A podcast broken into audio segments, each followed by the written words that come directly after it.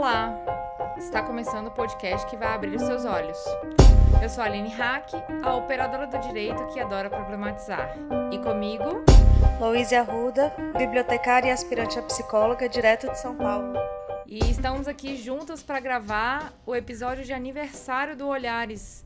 Louise, estamos fazendo aniversário de um ano! Nosso bebê cresceu, né? Nossa, eu tô impressionada o quanto de coisa que a gente passou, viveu, aprendeu durante esse primeiro ano do Olhares. Pois é, e pensar que a gente encarava que os principais desafios seriam os técnicos, né, sobre como fazer um podcast, e a gente descobriu que o buraco é bem mais embaixo, né? Demais, nesse primeiro ano de podcast, nossos desafios ultrapassaram a produção e, de fato, nós crescemos demais nesse primeiro é, ano de podcast. Eu acredito que não só como, é, como podcasters, mas também como produtoras de podcast, como pessoas. Nossa, eu aprendi tanta coisa esse ano. E uma coisa que não posso deixar de falar. Eu tava ouvindo de novo todos os episódios e eu tinha um medo danado de recomendar os episódios antigos para os nossos ouvintes, porque eu achei que os episódios estavam ruins, porque era o, o começo de tudo, sabe? A gente tava meio sem jeito, meio nervosa. Luiz, a gente produziu muita coisa massa, viu, esse ano. Sim, nesse aspecto técnico a gente melhorou bastante, né?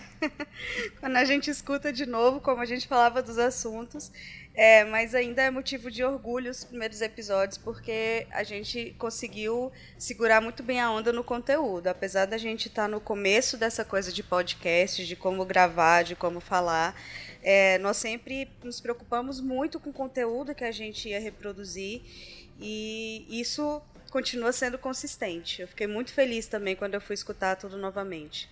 E nesse primeiro ano de existência, caso os ouvintes tenham chegado agora no aniversário de um ano, nós produzimos 26 programas, nós fizemos 10 crossovers, escrevemos 13 textos com a participação de toda a equipe e convidados, falamos sobre livros com recorte feminista e entrevistamos três mulheres incríveis. Nós mobilizamos a internet com a criação da hashtag Ativismo na Web, recolhemos informações e incentivamos 186 pessoas a conhecer sobre violências virtuais com um questionário que nós promovemos.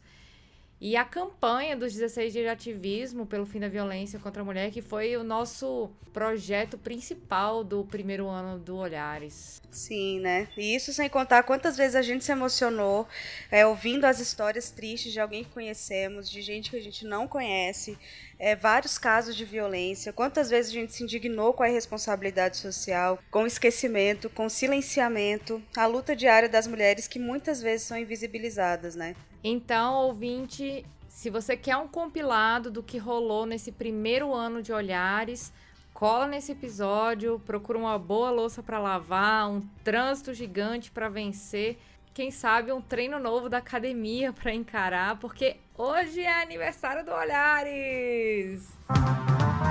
Parabéns pra você. nessa data querida. Muitas felicidades, muitos anos de vida. E vamos começar pelo começo de tudo, né? Então vamos começar pelo piloto, né? É, nesse episódio, a gente nem chama de episódio. A gente começou falando o que, que a gente pretendia com olhares, né? Se apresentando. Ali dá pra ver o tanto que a gente ainda estava um pouco perdido nesse universo. A gente realmente não tinha dimensão de onde a gente ia chegar. É, mas já dá pra ver que a gente continua bem consistente, né? Com os nossos propósitos. Eu achei fantástica a forma como a gente se apresentou. É, e é importante a gente frisar que nós mudamos alguns posicionamentos, sim, desde o início do Olhares. Ah, vamos dizer que os nossos, é, nossos conceitos feministas é, tiveram um upgrade, assim, ou então eles foram lapidados, eu diria. É, sem dúvida. Tanta coisa que a gente aprendeu durante esses episódios que nós produzimos que é claro que em relação a algumas coisas a gente até mudou de opinião, mas quando acontecer o momento oportuno a gente até diz que a gente pensava uma coisa e depois é, passou a pensar outra. Mas eu achei fantástico, assim, porque no piloto a gente falou da nossa do nosso incômodo, né, de ser mulher nesse mundo, quais são os problemas que nós enfrentamos como mulheres. E mal sabíamos que aquilo ali era o começo de tudo. Como tudo ia mudar em, em um ano. Sim, e o, o tanto de coisa que a gente aprendeu, né? Se nós não tivéssemos mudado de opinião de- sobre algumas coisas, ia ser ignorância nossa, né? Então, sem dúvida, a gente tá. Nós entramos em universos que a gente não achava que ia entrar em contato nesse processo, e com certeza isso mudou nossa visão de mundo também. E aí agora nós vamos falar dos episódios, né? Nós começamos o episódio no Dia Internacional da Mulher, que é hoje, e teve um significado a gente escolher esse dia. O episódio número 1 um, a gente falou sobre o Dia Internacional da Mulher. Nesse episódio, inclusive, o Marcondes participou para trazer um pouquinho da visão masculina também sobre o Dia Internacional da Mulher. Foi bacana pra caramba. E não, e não cansamos de dizer que o Dia Internacional da Mulher precisa ser visibilizado como um dia de luta. Sim, tanto que nós escolhemos essa data porque é um período emblemático para nós também. Foi quando nós começamos o nosso nossa ação, né, nosso ativismo de fato com o podcast. Então, esse dia ele é simbólico para tudo. Não foi à toa que a gente escolheu. Pois é, nesse episódio a gente falou um pouquinho sobre o que, que realmente significa o dia 8 de março, é, o que esse dia representa, o que, que nós não gostamos que aconteça no dia 8 de março. E fizemos aquela um histórico é, sobre esse dia, sobre a representatividade desse dia, sobre a necessidade de existir um dia como esse. E agora esse dia representa mais um dia de luta, que é a nossa ocupação na podosfera. Maravilhoso. O podcast é delas, né? Ele já estava lá quando a gente começou e com certeza nos ajudou demais na visibilidade nesse primeiro momento. E, e, continua sendo né, uma ação que, que a gente alimenta também, uma iniciativa incrível, junto com as, a hashtag Mulheres Podcasters, né? Que surgiu no meio do caminho e a gente descobriu uma rede incrível de mulheres também fazendo conteúdo nesse, nesse viés que a gente produz.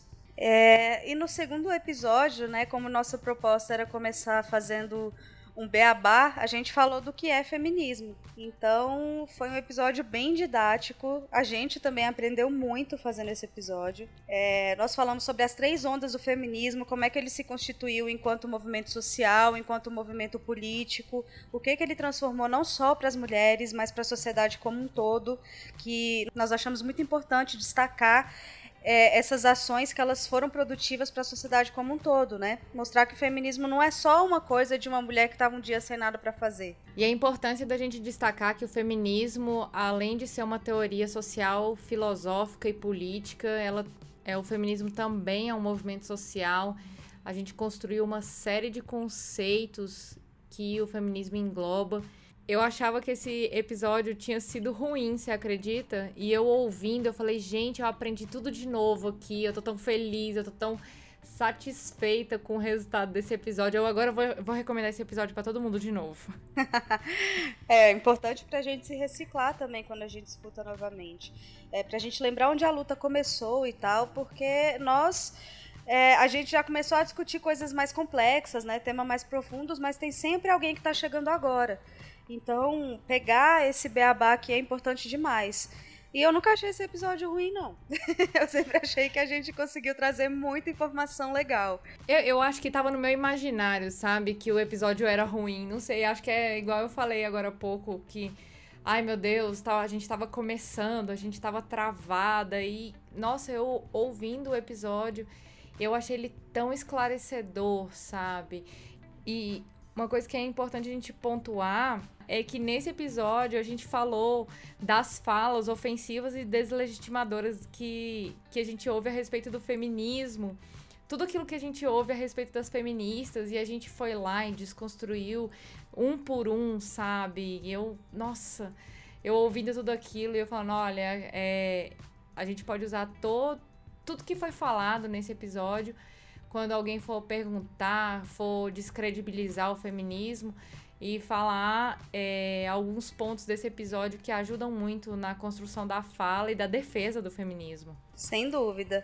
Inclusive, a gente vê o quanto esses estereótipos já são caducos, né? Porque quem reproduz vê o quanto isso não se aplica. Fica o exemplo aí da mulherada no Oscar, um monte de mulher dentro dos padrões defendendo o feminismo. Então não faz sentido nenhum mais falar que é mulher feia, que não se depila, blá, blá, blá. Aquelas coisas que a gente está cansado de ouvir.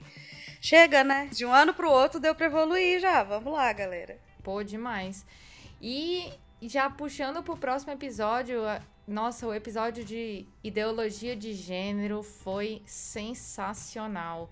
A gente desconstruiu essa falácia de ideologia de gênero, que esse termo nem existe, para construir o que, que significa de fato gênero, separar gênero biológico de identidade, de sexualidade. A gente fez de uma forma bem didática. Isso é uma coisa que a gente precisa frisar aqui, Louise, que a gente não falou ainda. Nós é, fizemos os primeiros episódios pensando em apresentar de forma didática para o ouvinte todo o conteúdo que envolve o feminismo.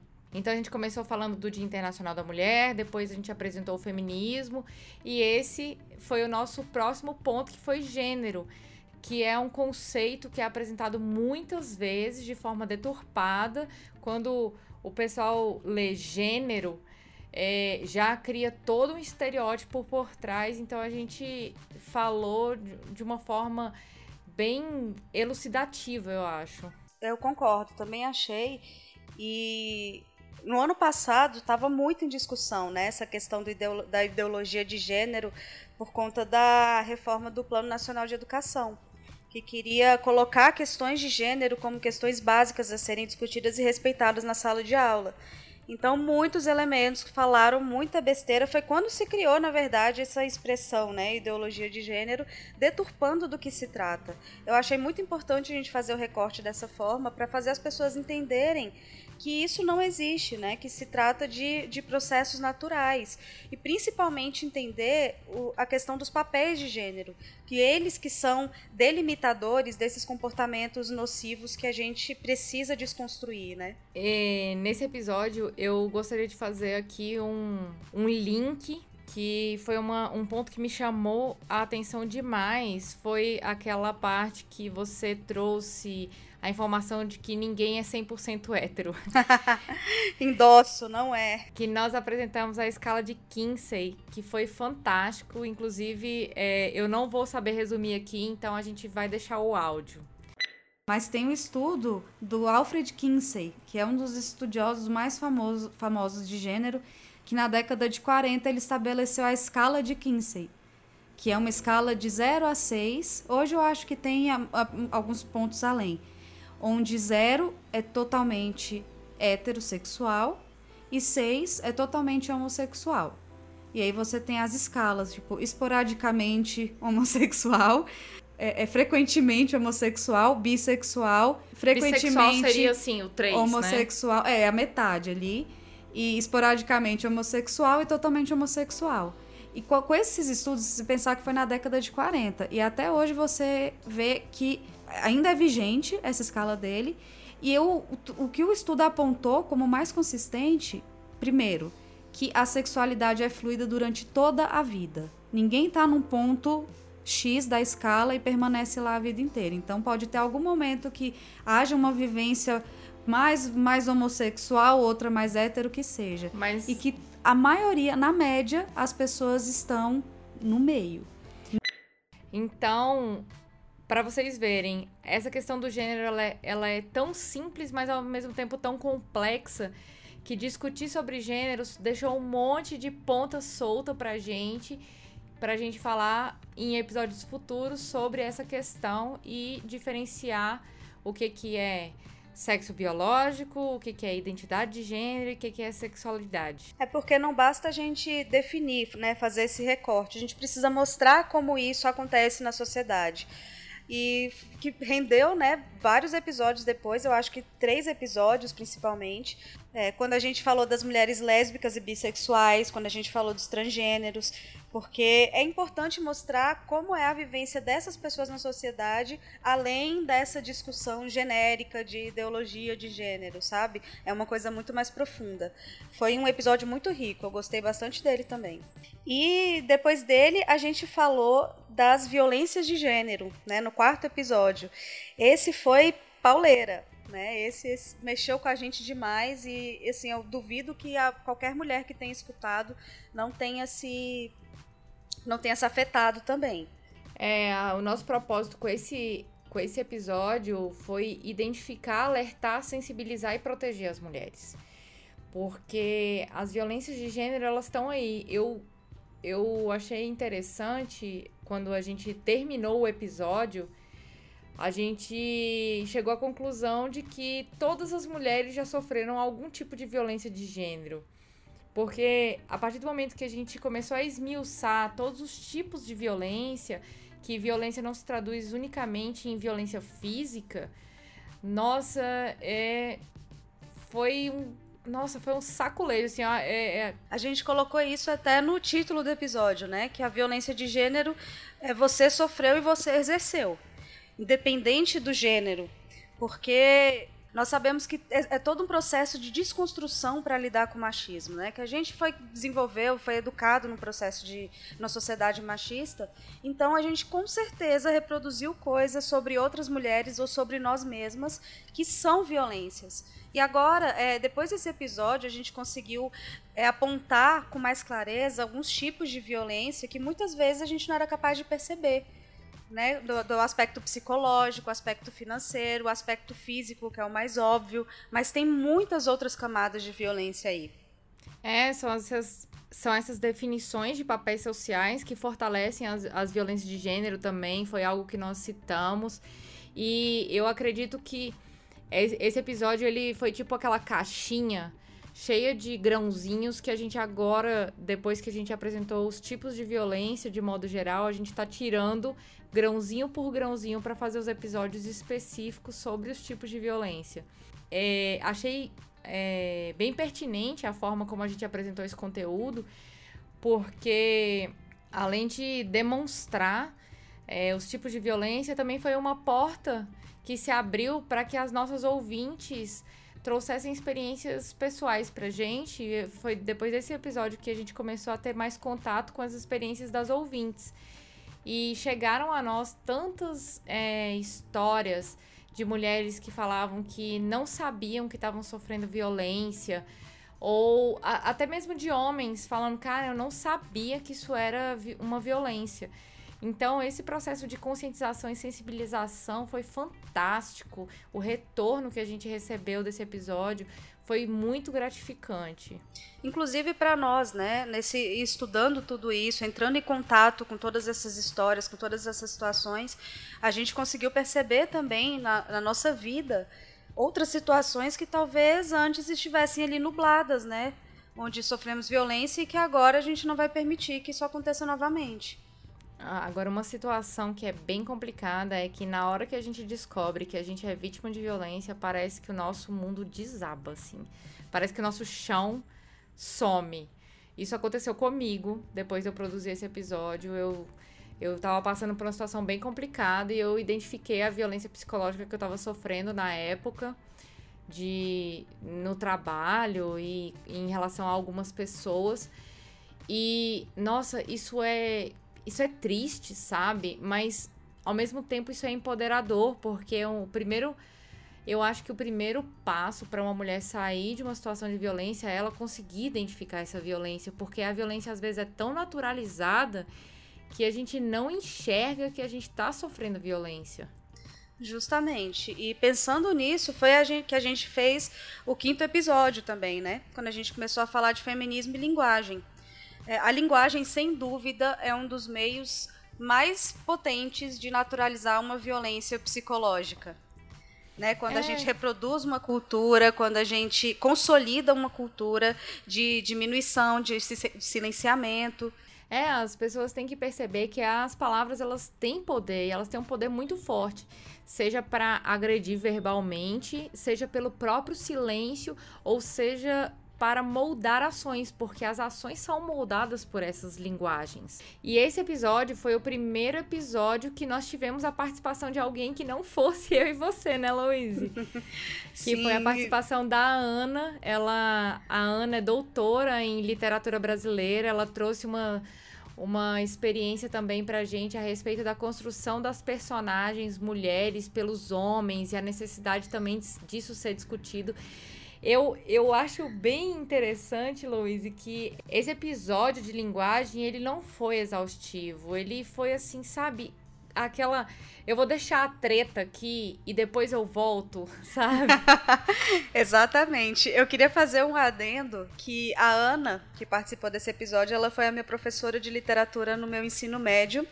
E ela tá no hall das grandes mulheres que passaram pela minha vida, assim, de, de pessoas que marcaram e que ensinaram muito mais, sabe? Foi uma honra enorme que ela participasse de um projeto depois que, a gente, que, que eu cresci, né? E que ela foi uma pessoa tão importante nisso.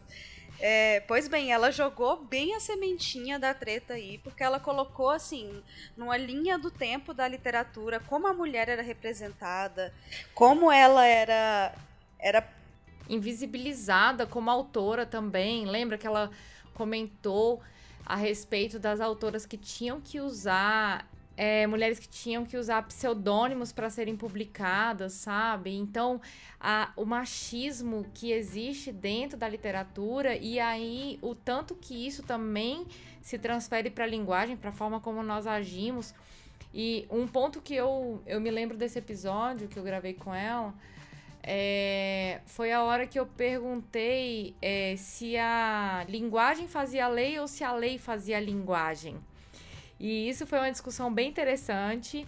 Então, se você não, não teve acesso a esse episódio, ó, eu vou colocar aqui a sementinha da curiosidade para você curtir lá esse, essa discussão que a gente teve. Foi fantástico. Esse é um episódio que ainda vai se, se desmembrar em vários outros assuntos e várias outras pautas mais pra frente ainda, viu? Aguardem. Luiz, e o próximo episódio eu queria fazer uma casadinha dele. O próximo episódio que a gente falou foi o episódio número 6 de empoderamento, que a nossa ideia inicial era fazer empoderamento e sororidade. Então eu vou aproveitar que a gente tá falando de todos os episódios para fazer uma casadinha desses dois episódios, porque o de empoderamento foi um episódio solo, né? Eu falei é, foi como se fosse um, um processo de autoconhecimento no, no episódio 6. É um episódio super curtinho que nós fazemos um convite para as mulheres se autoconhecerem. E o episódio 7, que é o de sororidade, ele, ele é um episódio que casa muito bem com a questão do empoderamento, porque uma mulher empoderada, ela ajuda outra mulher. E outra mulher empoderada ajuda outra mulher. Então começa um ciclo de empoderamento e sororidade fantástico. aí. É, e de fato é interessante, esse- esses dois assuntos são muito interessantes porque eles são realmente num, num tom reflexivo. Porque se você pensar, o empoderamento e a sororidade, eles são. Eles são a partir uma observação de como a gente age e como a gente se relaciona com o mundo e com as outras mulheres. É, puxou de linguagem, que uma coisa que eu, que eu lembro que a Ana pontuou nesse de linguagem também, que na literatura brasileira, né, se a gente lê qualquer clássico, vê o quanto é estimulada a rivalidade entre mulheres. A gente pode citar vários aqui da literatura brasileira. E, e hoje a gente precisa desconstruir isso. Né? A gente teve séculos de história montando, criando todo um contexto para a gente se ver como rival. E não é isso. Fazendo esse episódio, principalmente o de sororidade, a gente descobriu quantas redes de mulheres existem para dar apoio umas às outras, sabe? O quanto isso é poderoso. E assim, a gente vai descobrindo na nossa própria rede de mulheres o que a gente tem na nossa cidade, na nossa casa, nas nossas relações de amizade, o quanto isso é poderoso, o quanto isso nos empodera. Né? É rico demais. Então é, é um episódio muito bonito. Eu gosto muito, eu tenho um carinho muito grande por esse. É, e uma coisa, uma menção honrosa que eu queria fazer aqui, que não foi. Primeiro, não foi à toa que a palavra sororidade foi a mais pesquisada do ano de 2017 nos mecanismos de busca do Google. A gente falou isso na retrospectiva 2017. E eu queria fazer uma menção honrosa aqui às mulheres podcasters que nos acolheram. É, as mulheres podcasters é, não são só uma hashtag, o grupo das mulheres podcasters existe no Telegram e no, e no Facebook. É um grupo que convida mulheres não só que são hosts de podcast, mas mulheres que produzem podcasts ou que querem produzir os podcasts. Então, é, é um grupo de acolhimento muito, muito bacana. As meninas se apoiam mesmo, elas estão ali para para divulgar o trabalho de todo mundo e toda vez que entra uma mulher nova no grupo não existe rivalidade, tá todo mundo ali se apoiando, ajudando a divulgar. Eu, eu acho o trabalho das mulheres podcasters fantástico. Eu acho que é um, existe uma sororidade incrível ali. E uma coisa que eu queria falar, lá também não é só um grupo de apoio é, para as meninas é, serem visíveis na mídia. Eu, quando eu, eu, igual eu comentei, ano passado eu passei por uma situação um pouco complicada na minha vida e esse grupo me acolheu muito ali, então foi considerado para mim um grupo seguro também para eu falar um pouco das minhas mazelas e as meninas me deram muito apoio e me, me deram me trouxeram algumas soluções. Então existiu ali um, um apoio contínuo e uma preocupação contínua das meninas que, que eu assim eu me senti muito acolhida. Então, a presença desses grupos na nossa vida, como mulheres, é muito importante. A gente precisa mesmo parar com essa mania de sermos rivais, porque isso só fortalece o machismo para para começar a olhar um pouco mais para a irmã e ainda mais olhar mais ainda para aquela irmã que é diferente de você, que tem uma realidade diferente da sua. Então, se você é branca, olhe mais para sua irmã negra, olhe mais para a mulher quilombola, olhe mais para sua irmã trans. Sim, nós temos que olhar para todas as mulheres de forma igual. Senão a sororidade, ela é uma sororidade vazia. Era o que eu ia falar. É, dentro das mulheres podcasters também foi o grupo que eu vi com mais mulheres e com mais diversidade assim, diversidade de tudo, de modo de pensar, de orientação sexual, de campo de trabalho. E o apoio, assim, ele não faz diferença nessa hora, sabe? Todas estão ali para todas da mesma forma. Então, por mais que eu não entenda da área de tecnologia, que tem tanta gente lá, se alguma fala, ah, a gente está precisando de alguma coisa, XYZ, as outras se mobilizam para tentar ajudar. E isso é muito bonito sabe? E assim, eu só endosso as palavras da Aline, né, sobre essa questão que se a sororidade ela não inclui toda essa diversidade, ela é uma sororidade vazia. Então, além de pensar se você está sendo é, se você está exercendo a sororidade com as mulheres da sua vida, pensa se você está exercendo uma sororidade inclusiva. E ainda dentro do, do, viés da sororidade, no oitavo episódio a gente falou de maternidade e feminismo. E aí a gente já teve duas participações muito especiais na mesa. Não, Luiz, foram três participações. Ah, é verdade. Tem a Giovana, né? Não pode esquecer dela. A Ilka Teodoro e a Renata Amaral. Exatamente, foi um dos episódios mais interessantes que a gente teve. É, foi um episódio assim de dar quentinho no coração, sabe? Apesar da gente estar tá falando de, de uma parte espinhosa em relação à maternidade, falando da violência obstétrica, das cobranças sociais é, sobre a mulher para ser mãe e sobre a mãe, como ela tem que agir e como a mulher depois que é mãe parece que ela deixa de ser mulher. São coisas muito pesadas e muito complexas, mas é, essa mesa tratou tudo de uma forma muito deliciosa. É um dos episódios que eu mais gosto, assim. Ele é muito, muito, muito confortável e gostosinho. Ele é confortável e gostosinho, mas a Ilka Teodoro e a Renata Amaral, elas trouxeram pra gente uma nossa, teve uma hora que a Renata falou assim: ser mãe é viver com medo. Isso. É pesado. Isso apertou tanto o meu coração, sabe? Porque é, existe toda essa romantização da maternidade que que é tão cruel com as mulheres, porque as mulheres é, hoje é exigido Hoje são exigidos critérios das mulheres muito maiores do que antigamente. A mulher tem que ser mãe, ela tem que ser uma excelente trabalhadora.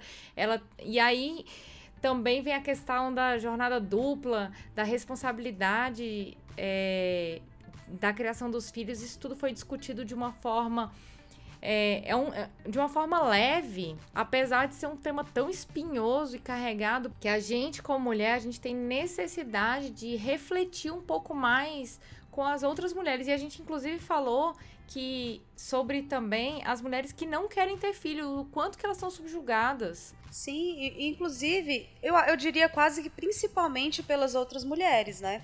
É, se você fala há muita gente questiona depois se você vai mudar de ideia ou não, mas se você diz que você não quer ter filho, que você quer focar na carreira, qualquer coisa assim, mas como assim? É uma dádiva você poder ter filho? Claro, mas isso a, a mulher não se reduz a essa possibilidade de dar à luz.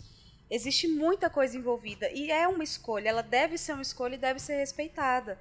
Por isso que eu digo que a gente puxou muito essa questão da sororidade nesse assunto, porque é, é, é, existe muita cobrança das mulheres mesmo sobre essa questão da, da, de cuidar da casa, cuidar da família, cuidar dos filhos depois de ser mãe. Exato. E, e aí, seguindo, nós. Aí o olhar é, começou a amadurecer ainda mais, né? Eu acho que o episódio da maternidade foi o período da. Foi o meio entre a infância e a adolescência do Olhares, vamos se dizer assim. foi quando a gente começou a entrar nos temas é, mais densos, eu acho, não descredibilizando os temas que a gente já tinha falado antes, porque todos os temas que a gente já tinha tratado antes, eles foram é, importantíssimos para a gente começar a esmiuçar o verdadeiro motivo de estarmos na podosfera. Foi, é, assim, nós quisemos trazer uma visão mais ampla, retomando lá no que é o feminismo, quando a gente puxou o viés histórico, o viés social e político e teórico do feminismo, para a gente discutir de que forma ele se relaciona com a sociedade como um todo, não só com as mulheres. E aí nessa mesa a gente teve a Milena Pinheiro e a Raquel Perrota, que também são pessoas, ó, com uma bagagem gigante e que deu uma aula pra gente sobre direitos humanos, movimentos sociais e feminismo, e mostrando pra gente como eles caminham lado a lado. Como muita coisa do movimento feminista acabou virando uma pauta é, é, representativa dos direitos humanos e vice-versa. É, esse episódio a gente tentou colocar lado a lado os direitos das mulheres com os direitos humanos e também tentamos evidenciar a necessidade de se falar de direitos das mulheres como direitos humanos. A, as nossas convidadas trouxeram uma bagagem profissional que elas têm a respeito é, desse tema. E uma coisa que foi falada nesse episódio que eu acho importante a gente ratificar aqui é que a Lei Maria da Penha, que ela é considerada uma lei modelo internacionalmente. Então, é, quando conversamos sobre o Brasil, por vezes a, as pessoas descredibilizam o que é feito aqui, a, a legislação que é feita aqui, produzida aqui. E nós temos uma lei que serve de exemplo de direitos humanos, de direitos das mulheres e é elogiada em vários mecanismos internacionais. Sim, foi um, um episódio muito incrível, é, trouxe muita coisa, eu acho que deu para a gente ter uma noção bem mais clara é, do quão importante é o feminismo na história do, da defesa dos direitos humanos no mundo, não só em termos de Brasil. Ah, claro, a gente não podia perder a, o gancho dos direitos humanos e o episódio seguinte foi um pé na porta do Olhares. Na verdade, foi o pé na porta que eu digo porque foi nesse episódio que o Olhares bombou na internet. Até então a gente tava indo bem, tava lá com os nossos alguns downloads, alguns amigos ajudando. Mas aí quando essas duas mulheres entraram no, no Olhares, Olhares bombou. Sim, a Soraya Mendes e a Daisy Benedito, especialistas em direitos humanos, criminologia, sistema prisional, e elas trouxeram pra gente um tapa na cara, uma sucessão de tapa na cara de realidade, pra gente discutir como funciona o sistema prisional feminino no Brasil é, e os recortes de raça e classe que existem dentro desse sistema. E também trouxeram algumas informações super pertinentes a respeito da forma como as mulheres são duplamente punidas no direito prisional. Esse assunto ele é tão importante, tão importante que ele foi discutido durante todo o ano de 2017, não só pelo Olhares, mas pela mídia. Foi discutido no Supremo Tribunal Federal e não foi à toa que agora, recentemente, a gente até falou no Cadê as Feministas de fevereiro, que o Supremo decidiu que as mulheres é, que estavam presas provisoriamente e tivessem filhos até 12 anos, ou estivessem grávidas ou amamentando, que elas poderiam cumprir, é, que elas poderiam responder os processos criminais em casa, por conta da necessidade é, dessas mulheres. Nós, nesse episódio, trouxemos essas realidades, trouxemos a, o quanto essas mulheres são punidas não só pelo sistema prisional, mas também pela sociedade, pela família. E o STF veio aí e decidiu de uma forma incrível sobre a, a situação do, do sistema prisional das mulheres é, grávidas e mulheres mães. Eu achei, assim, uma verdadeira conquista. É, mas foi o que a gente falou no, no último episódio do Cadê as Feministas, né? Precisou de várias notícias de situações absurdas de abuso de mulheres parindo dentro das celas e isso assim ter chegado à mídia, porque a gente sabe que isso acontece há muito tempo, para poder ter chegado a tomar uma decisão que a lei mudasse dessa forma. Foi, é, é, triste, é bom que seja uma vitória, mas é triste que seja à custa de tanto sofrimento, né, de tantas mulheres. E uma coisa que a gente não pode deixar passar é a fala da Soraya. A gente vai pôr esse áudio aqui agora, falando sobre é, o encarceramento das mulheres na história. E aí a Daisy, quando faz todas as suas considerações a partir de uma perspectiva histórica, é muito acertada, porque de uma perspectiva histórica, o processo de encarceramento é, pelos presídios, porque as mulheres sempre conheceram encarceramento, mulher é trancada em casa.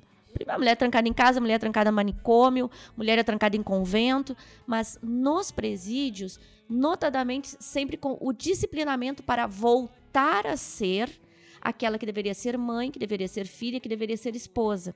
Então, tem um que nessas sentenças de dizer por que, que um homem que é preso lá com dois, três é, papelotes de, de crack, enfim, recebe uma pena de dois e ela recebe de quatro. Porque o Estado acaba dizendo o seguinte: você devia estar tá cuidando de seus filhos. Você devia ter obedecido seu pai. Seu você marido, devia ter sim. obedecido seu marido. Na hora que ela falou isso, Louise, É, essa foi a fala que mais mexeu comigo nesse episódio, porque a, a gente chegou nessa hora de ter a empatia 100% com todas as mulheres, esse entendimento de que não necessariamente você precisa estar atrás das grades para se ver nessa situação de encarceramento. E óbvio o quão pior é quando o sistema é tão falho dessa forma, né? exato. E aí, no nosso 11 primeiro episódio, a gente falou sobre as mulheres refugiadas, né? A gente seguiu essa, essa série dos direitos humanos e aí contou com uma oportunidade incrível de falar com a Gabriela Ferraz, que é outra especialista também nesse, nesses direitos dos refugiados, do homens e- de homens e mulheres refugiados. E foi um, assim, uma sorte incrível a gente ter conseguido falar com ela, porque ela vive viajando, é envolvida com várias ONGs internacionais para o direito dos refugiados, e ela estava assim às vésperas de viajar para o exterior, a gente conseguiu pegar ela antes de uma palestra para gravar esse episódio. Esse dia foi louco. Esse dia foi louco. É, muitas aventuras esse dia aí. E vale pontuar aqui que a, a Gabriela, ela, ela toca o projeto Vidas Refugiadas, que foi mencionado nesse episódio. E nós conceituamos muito bem o que, que é um refugiado. Tava rolando é, o boom, né? É, primeiro da Síria e depois da Venezuela no ano passado. Foi bem evidente essa, essa questão dos refugiados e das refugiadas na Venezuela. E a Gabriela trouxe pra gente uma bagagem conceitual sobre refúgio que abriu o olho de muita gente, porque a gente achava que refúgio era só é, em questão de guerra, que era só em questão de miserabilidade, como aconteceu na Síria e na Venezuela, respectivamente, mas não. A, a Gabriela trouxe pra gente é, conceitos importantíssimos de refúgio em relação à cultura, a sexualidade, o quanto as pessoas estão expostas à, à violência do próprio Estado, da própria cultura, do próprio país que elas vivem, e não só em questão de guerra, né? Exatamente. E assim, a gente vê o quanto as mulheres refugiadas são as que mais sofrem é, nesse processo, com a anulação da sua existência nessa, nesse processo todo, é, as violações e exposições são instrumentos de guerra quando ela fala que é, existe o estupro como arma de guerra. E isso a gente está vendo. Essa semana pipocaram notícias sobre mulheres que estavam tentando suicídio e outras conseguindo, né, cometendo suicídio mesmo, para não sofrerem estupros né, nessa guerra da Síria. Eu tô até arrepiada de falar. É, é, incrível, né? Como a gente gravou isso ano passado, o tema ainda é tão presente, a gente consegue. É, e afeta a gente da mesma forma, né? É, esse tema é presente desde sempre. É, gravar, gravar esse episódio trouxe pra gente essa visibilidade do problema. Porque às vezes nós ficamos sujeitos apenas ao que o, o jornal nos mostra. E ela trabalhando com as mulheres refugiadas é, trouxe pra gente um outro contexto e também o quanto essas mulheres refugiadas sofrem preconceito em outros países. Eu, eu me lembro de uma fala dela, Louise, que assim mexeu muito comigo quando ela falou que as refugiadas cubanas, que a grande parte são mulheres negras, é, vinham para o Brasil muitas vezes é, pedindo refúgio por causa de de diferenças políticas. Essas mulheres é, são mulheres é, acadêmicas, mulheres que estão envolvidas politicamente com causas em Cuba. E elas chegam no Brasil e, por serem negras, a primeira palavra que elas aprendem é faxina. Nossa, na hora que ela falou isso, me deu uma tristeza e uma vergonha de. Assim. Uma vergonha como, como pessoa, sabe? De de descredibilizar essas mulheres em razão da sua cor. Porque eu sei que isso acontece demais aqui no Brasil. Esse foi, esse foi um recorte muito importante que ela fez, né? A gente, além da gente entender por que, que as pessoas acabam entrando no movimento de, de pedir refúgio em outros lugares, mas como elas são acolhidas ou não acolhidas, né? Que no, nosso, no caso ela destacou mais como funciona a legislação no Brasil e o processo é muito lento. É, tem muita gente que acaba a vida no, no, nas nossas terras aqui e não consegue ter um documento, não consegue ter nada, estruturar uma vida nova, sabe? Isso é, é, é mais uma, um, um passo do ciclo de violência que aquela pessoa está tentando sair. É muito triste. E sim, exatamente isso. A gente se sente triste como pessoa porque a gente vê é, que nós somos responsáveis por isso também em algum ponto, né? E em seguida, ainda em cima da questão dos direitos humanos, a gente falou sobre a famigerada cultura do estupro. Esse episódio contou com é, a promotora de justiça Liz Elaine e a assistente social e antropóloga Isis Moraes, que trouxe uma série de lições, assim, pra gente. É, esse dia quase que a gente não consegue acabar de gravar também, né? Porque o assunto foi rendendo e são tantas pautas para discutir e essas duas mulheres incríveis trazendo tanta coisa que a gente quase se perdeu ali, mas conseguiu recuperar o fio, mas ainda vai ter espaço para elas falarem de novo aqui no Olhares. Imagina só se a gente tivesse levado a fundo tudo que elas queriam falar, Luiz, a gente ia ter, tipo, duas horas e meia de episódio, no mínimo. Então, pronto, a gente tem mais dois projetos de episódio aí pela frente, então. eu, eh, eu queria dizer algumas coisas sobre esse episódio. A primeira é que esse é o nosso segundo episódio mais baixado dos 23 que nós produzimos até então. Então, sendo um dos episódios mais baixados, coloca à vista que esse assunto é espinhoso, mas que as pessoas querem ouvir e querem falar sobre ele. Então, ele, ele é um sinal de alerta, sabe? O segundo ponto que é importante a gente pontuar em relação a esse episódio foi que pouca gente sabe que existem políticas públicas de acolhimento não só para a vítima, mas também para os agressores e a necessidade de falar sobre masculinidades. Esse episódio foi o episódio que levantou a pontinha solta pra gente falar de masculinidades mais pra frente. é, a necessidade de falar com os homens, a necessidade de repensar os papéis sociais e por último que assim, na minha opinião, foi o foi a, a o campo minado ali, a mina que, que a, foi a Isis que colocou essa essa treta ali e apertou o botão para explodir foi quando ela falou sobre cultura. Porque muito se fala sobre cultura do estupro, cultura do estupro, cultura do estupro, mas vocês já pararam para pensar o que é cultura e ela deu uma aula pra gente.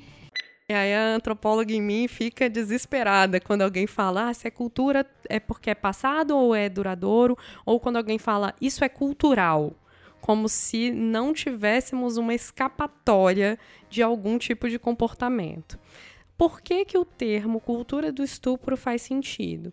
Porque ele invoca falarmos de elementos, mecanismos, estratégias que promovem isso que a Alice falou um pouquinho mais cedo, né? Que promovem a proteção da pessoa que foi a pessoa estupradora, ou normalmente um homem que estuprou, e também permite a violação dos direitos dessa vítima sem muitos questionamentos. Colocam essa vítima num papel de provocadora da própria violência. Isso não acontece só com estupro, isso acontece também com as situações de violência doméstica contra mulheres. Em geral, as violências contra mulheres, as violências que atingem mulheres, são colocados na berlinda por algo maior. Então, não é só uma cultura do estupro, mas é uma cultura em que a violência ela aparece como se fosse pedagógica. Entendi. Então, só para terminar, simultaneamente a gente tem que falar que cultura. Por que cultura não é isso que é, que é estático, que é o que está aí, que a gente não pode escapar? Porque cultura é aquilo que a gente disputa. A gente está dizendo o tempo todo o que, que é que a gente quer que nos una. Porque cultura, se a gente pensar como o laço que nos une, o que faz com que a gente se compreenda, o que faz com que a gente se reconheça como parte de um mesmo grupo, por exemplo, sociedade do Distrito Federal ou grupos específicos do Distrito Federal, grupos, comunidades quilombolas, sociedades indígenas, aquilo que faz mulheres. com que a gente mulheres, aquilo que faz com que, com que a gente se reconheça como pares é cultura. Só que nós estamos o tempo inteiro disputando o que nós queremos para este grupo. Então, não, cultura não é estática, cultura é aquilo que muda. E de fato mudou muito ao longo dos anos e a gente está mudando no que a gente está querendo sobre violências, inclusive de transformar o estupro, a violência doméstica contra mulheres em algo que é inaceitável e não algo que é aceitável. De fato, ano passado estava muito em pauta esse, esse assunto da cultura do estupro. Porque eu lembro até o caso especificamente que levantou essa questão, que foi o, o, estupro coletivo que a menina sofreu em uma festa, né? Que foram mais de 30 caras que violentaram e tal. E surgiu muita gente falando, ah, mas por que, que ela tinha que estar tá lá? Aquele papo todo de culpabilização da vítima. E a gente começou a questionar essas coisas, sabe? Porque o, o, os bandidos que a estupraram, eles filmaram e colocaram na rede e as pessoas começaram a compartilhar isso como sendo uma coisa assim de olha que absurdo, é, fiquem atentos. E, cara, isso não é educativo. É quando a gente fala que isso reforça uma cultura do estupro. Se você expõe esse tipo de situação é, dessa forma, faz as pessoas olharem de forma naturalizada em um curto espaço de tempo e continuarem com essa cultura de culpabilizar a vítima. E isso que alimenta a cultura do estupro. Então foi muito, muito, muito rico para a gente entender por que, que essa cultura existe, como ela existe, como ela se retroalimenta e se perpetua. É, e de que forma a gente pode agir aqui no nosso cotidiano para evitar que ela se fortaleça, sabe? Muito pelo contrário, para ir mudando, porque uma cultura muda como a Isis bem definiu para a gente, né, todo um processo paulatino que você vai construindo a visão de mundo de um, de um povo. Então a gente tem possibilidade de mudar isso. E volta tá ali no, na nossa missão, né, do Olhares, é fazer com, com o podcast que a gente traga essas informações para as pessoas mudarem o seu modo de ver o mundo e de agir quando lidem com, essa, com esse tipo de informação que chega em suas mãos. E aí, no nosso 13 terceiro episódio, a gente falou das promotoras legais populares e a representatividade feminina nas comunidades. É, e falar quem são essas mulheres, por que, que são importantes. Esse episódio também a gente teve nomes de peso na mesa para explicar pra gente o que elas fazem. E olha, que trabalho mais lindo. Pois é, esse episódio ele trouxe é, também a importância da, de se falar com mulheres que estão in- inseridas dentro desses contextos menores, não só falar para mulheres que estão, vamos dizer assim, num nível acima, que estão só pesquisando, mas falar com gente do povo também, sabe? As mulheres que estão ali vivenciando as- a, a, aquele, aquele problema, que estão lutando contra esse problema também, que estão sentindo na pele, vendo ali. Nossa, a Rosa e a Laesi, elas chegaram com uma bagagem, assim, de experiências. E outra, né? As duas, elas, elas são orientadoras no curso de promotoras legais populares que acontece aqui em Brasília, né? Pois é, tá aí que muita gente, a gente não sabia, eu não sabia, que qualquer pessoa pode se tornar uma promotora legal popular. E isso é muito interessante porque quando você chega nessas comunidades, é, as mulheres elas não sabem os direitos que elas têm. Então, é, a função dessas promotoras é muito, muito, muito importante, porque realmente tem a capacidade de literalmente mudar a vida dessas mulheres, de empoderar essas mulheres e também criar uma rede de apoio entre elas. Então, é nas cidades satélites de Brasília, as cidades mais carentes, é, tem um atendimento, você descobrir que existe, sei lá, é, é, psicólogas que atendem num preço módico ou de graça para a população que precisa, e você criar essa rede de apoio de mulheres e fazer esse contato, é um trabalho muito bonito e muito necessário. E outra coisa que nós falamos nesse episódio foi do tráfico de pessoas. Nossa, isso foi um tema pesadíssimo e é um tema tão invisibilizado. As pessoas não têm noção quantas pessoas são traficadas, principalmente crianças, para vários fins, para tráfico de órgãos, para prostituição, para trabalho escravo. E elas estão é, e as duas estão intimamente ligadas aos projetos que evitam o tráfico de crianças, principalmente crianças pobres, né, Louise? É, nossa, quando elas trouxeram esses dados pra gente, a gente ficou estarrecida. Sim, sem dúvida. É, com certeza foi, foi um assunto que é muito espinhoso e a gente discute muito pouco. Eu vejo isso pouco nas pautas. Eu não vou nem falar de TV, né, de passar essas coisas no jornal. Eu lembro que há muitos anos se falava mais sobre esse assunto e hoje isso não está tão em voga, mas é uma coisa que precisa ser discutida demais. E mais uma vez reforça o papel fundamental dessas mulheres nas comunidades, porque elas estão fazendo aquele link que a gente falou no episódio lá de direitos humanos e feminismo, de fazer acontecer como o, o, o direito das mulheres ser um direito inalienável dentro dos direitos humanos. E elas são esses agentes. É, não é à toa que o tráfico de pessoas é o terceiro mercado que dá mais grana no mundo. Então, precisamos mesmo falar sobre isso. E olha só como o Olhares ele se ajusta de uma forma super didática. Nós falamos primeiro dos conceitos e depois nós puxamos para os direitos humanos e nós fechamos entre aspas, né, Luiz? Porque os assuntos não se fecham aqui no Olhares. Mas nós, nós terminamos de falar de direitos humanos apresentando as promotoras legais populares, que são um movimento social, e aí nós abrimos o 14 episódio para falar o quê? Sobre movimentos sociais, movimentos sociais para além do feminismo, como nós mulheres estamos participando dentro das nossas comunidades, dentro dos nossos espaços para promover direitos. Pois é, é, e nesse a gente trabalhou até o 13 terceiro episódio, e depois ainda, mas nesse momento para a gente mostrar o, o feminismo como um movimento social, a relevância dele dentro dessa esfera de movimentos sociais macro que a gente já reconhece. Então, é, a gente achou muito necessário trazer também é, como essas mulheres, além do feminismo enquanto movimento social, estão trabalhando. E essa mesa foi mais uma mesa também. Gente, sério, eu, eu, eu preciso estudar muita coisa para conseguir falar olá para essas meninas. Falamos com a Marina Brito e a Mariana Prandini, que, né, outros crânios que estudam na, na área de ciências sociais, ciências políticas e direitos humanos. Então, elas deram. Foi mais uma aula que a gente teve aí e conseguimos, ainda bem, compartilhar com vocês. É, a- as duas participantes, elas trouxeram a, a questão do- dos movimentos sociais como agentes de mudança social, como embate político dentro de determinada sociedade, determinado contexto, e a necessidade desses movimentos existirem para consolidar os direitos.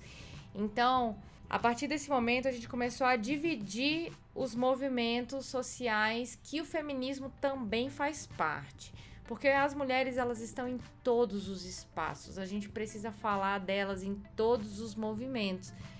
E foi aí que a gente sentiu necessidade de fazer vários recortes. É, e nosso primeiro recorte foi a partir do episódio 15, né? Que a gente falou da visibilidade lésbica e bissexual. É, esse episódio foi muito bacana também da gente falar, porque a gente já tinha deixado todas as pontas para poder puxar esse assunto. E a gente trouxe para a mesa três meninas maravilhosas, a Mariana Mota, a Maria Léo e a Thaisa Barros. É, elas, elas compartilharam conosco muitas, muitas histórias assim, né, de de não, ser, não se verem bem-vindas nos movimentos feministas, porque é o que a gente falou da sororidade. Por vezes, existe uma exclusão dentro do próprio movimento. Né? E, e isso é muito triste. Então, elas falaram de ter uma militância pontual por esse, por esse recorte, porque as necessidades são outras. E nesse episódio foi muito importante também, que foi até. A gente fez uma errata na gravação, porque a gente teve essa lição em off, né, depois da, da gravação do episódio, porque a gente falava muito mulheres gays, coisas assim. E nos chamaram a atenção que a gente precisa usar o termo lésbica para falar das mulheres homossexuais, porque isso dá visibilidade, isso dá o local de, de existência dessas mulheres. É a importância da linguagem, como a gente começou a tratar lá no episódio 5, a linguagem veio aqui e ela deu um banho de água fria na gente, né?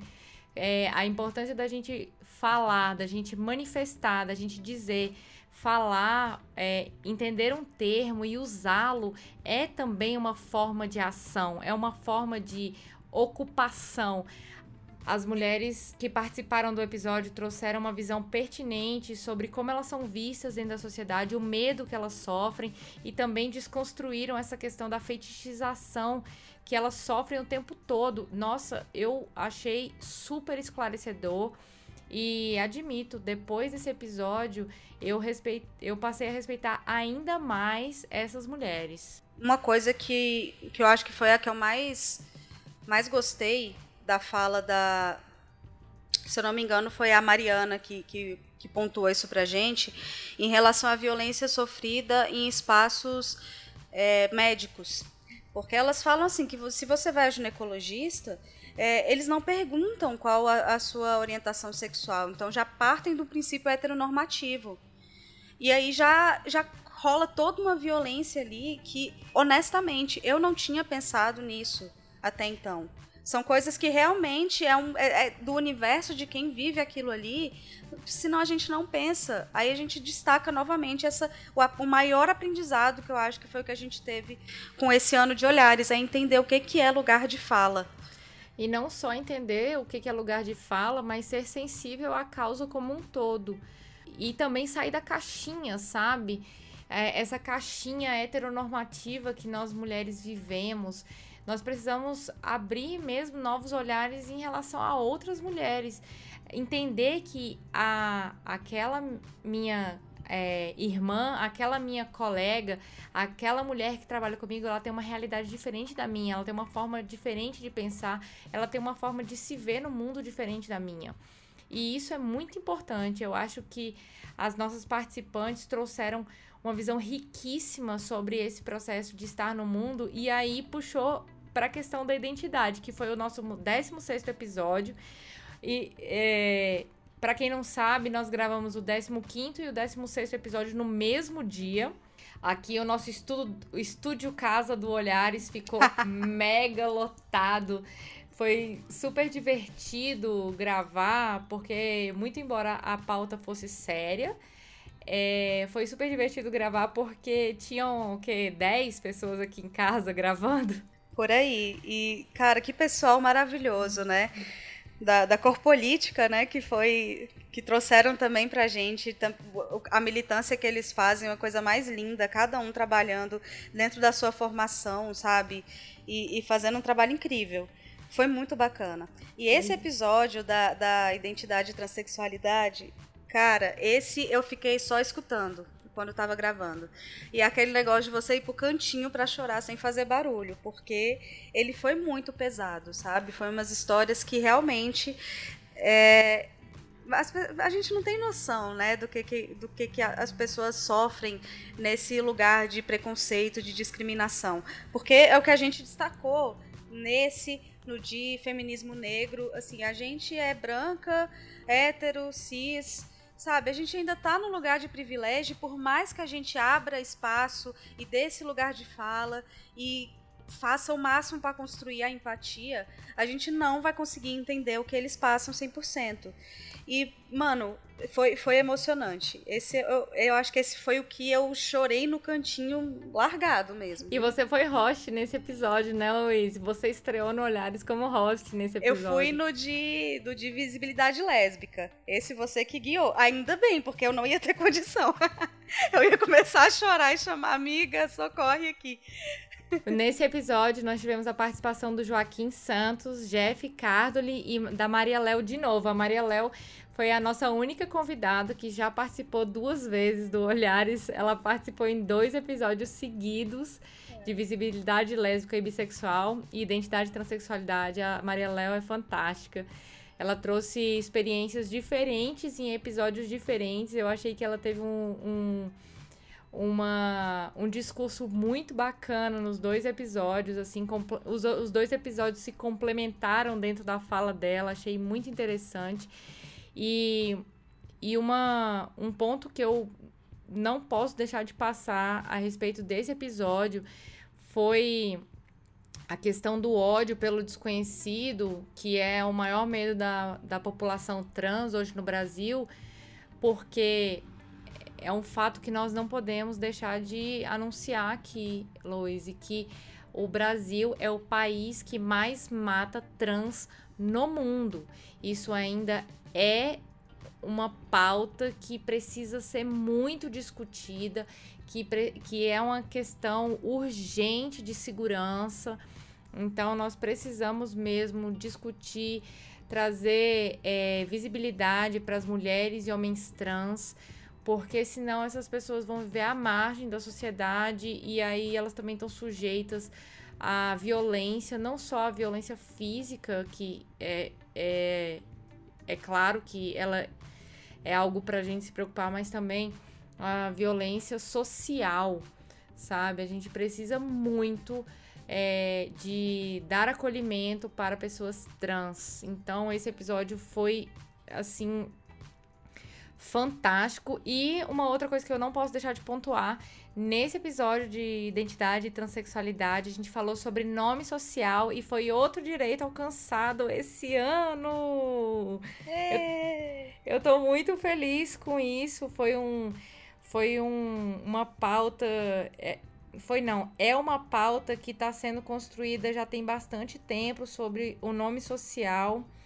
E recentemente essa pauta se consolidou. Nesse episódio, inclusive, foi um dos trechos que mais me emocionaram. Foi quando Joaquim conta qual foi o processo todo que ele passou para conseguir o nome social. E depois disso, o quanto ele ainda tem que lutar para conseguir ser reconhecido pelo nome social. Sabe? É, como você falou dessas questões das violências é, físicas que se sofrem no mundo que tem tanto preconceito, é, essas violências sociais, como essa questão do nome social, um ponto que eu, eu acho que foi o que mais mexeu comigo também. eu acho que tudo mexeu comigo nesse episódio. Foi quando eles falaram da parte psicológica mesmo, é, sobre se, se entender trans, se reconhecer trans e se assumir trans para o mundo. E a gente aprendeu uma palavra nova, né, uma expressão nova, que é a passabilidade, quando eles explicaram pra gente é, essa dificuldade toda, que é você assim, nem todo mundo. É um processo muito caro você fazer o tratamento hor- hormonal para fazer a transição. Então tem muita gente que não tem como bancar isso e tentar se construir socialmente para passar para não sofrer essas violências todas, né, no, no contexto social. Isso é muito duro, isso é muito difícil. E também que não é necessário que essas pessoas passem por isso para se identificar em cima de determinado gênero. E também, nesse episódio, a Jeff trouxe pra gente a questão da do gênero não fluido. Eu esse episódio eu tive bons retornos. Eu, eu tive retorno, inclusive, de gente que se identificou com o gênero fluido depois de ouvir esse episódio, hein? Ah, eu acho que esse foi o nosso presente concretizado, né? Com olhares. É, e depois, no episódio 17, aí a gente começou a falar de feminismo negro. É, esse episódio, esse, esse foi uma, uma novela também.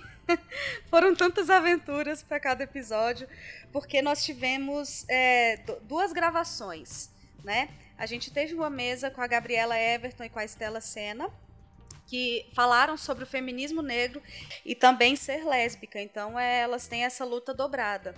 E a, e a Aline também teve a oportunidade de gravar com a Joyce Bert, aqui em São Paulo. Que, oh, é o universo ajudando a gente a encontrar a gente foda para poder trazer informação para a gente compartilhar.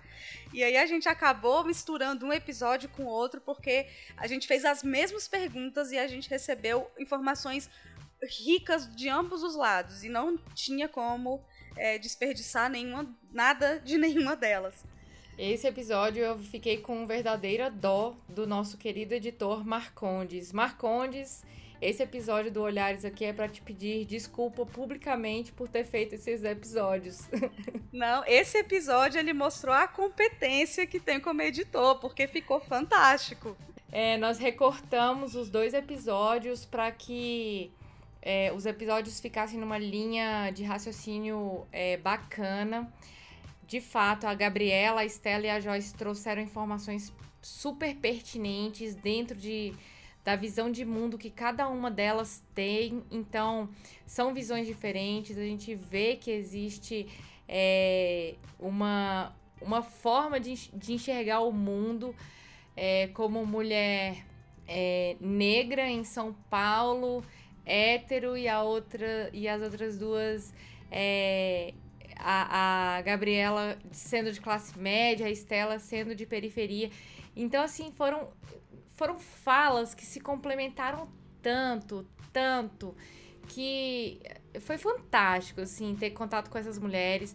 Eu eu digo que, que esse episódio também marcou muito a questão do movimento é, do movimento social é, pelo fim do racismo. Esse episódio marcou o início dos 16 dias de ativismo, que ele começa no, no dia 20 de novembro, com o Dia da Consciência Negra. Então a gente pegou tudo, assim, virou, virou uma coisa tão fantástica. E, nossa, Luiz, eu, eu preciso abrir aqui essa fala, que é a fala na hora que as meninas é, discutem sobre sororidade.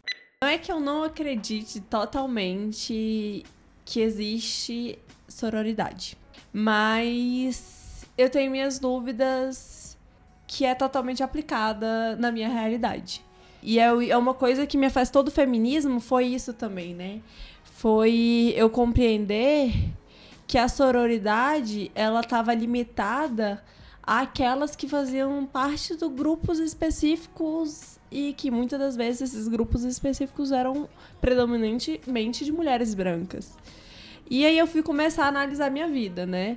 E eu tenho uma realidade em que eu sou de classe média, hum, eu sou de uma família totalmente miscigenada, então eu tenho muitas pessoas brancas ao meu redor desde sempre. Estudei em escola particular e toda essa realidade. E compreender que muitas das violências que eu sofri dentro da escola, dentro das minhas próprias amizades, é, em nenhum momento a sororidade existiu pra mim como uma saída, como um apoio, como algo real. Como se com as minhas amigas brancas eu realmente ia ter o apoio no momento que eu sofresse qualquer tipo de violência. Não tô falando só física, falo de psicológica, falo de violência acadêmica, tipo, de deslegitimação da minha produção, falo de todos os tipos de violência que uma pessoa pode sofrer, né? E, e aí eu comecei a ficar, tipo, desacreditada, entendeu? Desacreditada porque é muito fácil contestar a mulher negra.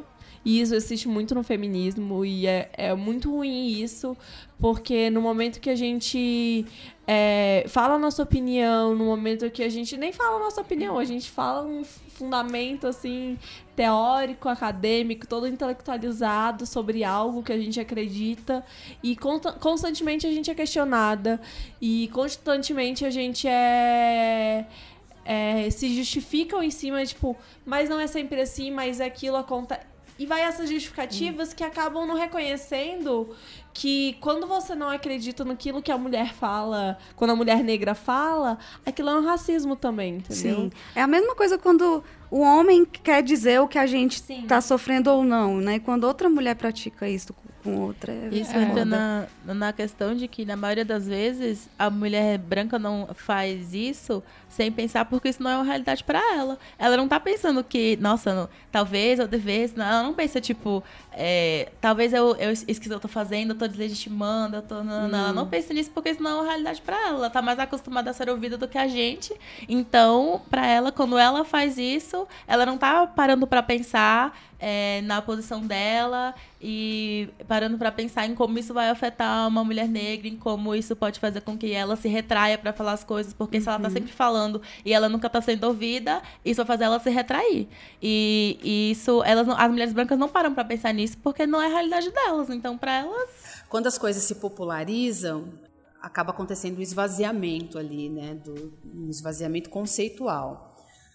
Porque, tudo bem, nós vamos falar da- do feminismo que é uma prática, mas a gente precisa também estar abastecendo isso com conceitos que vão ser colocados depois em prática. Então, quando a gente fala em soro- sororidade, a gente está falando do quê? Essa ideia de irmandade, essa ideia de, de apoio incondicional, de abraço e beijo, isso não, não existe, nem é uma premissa.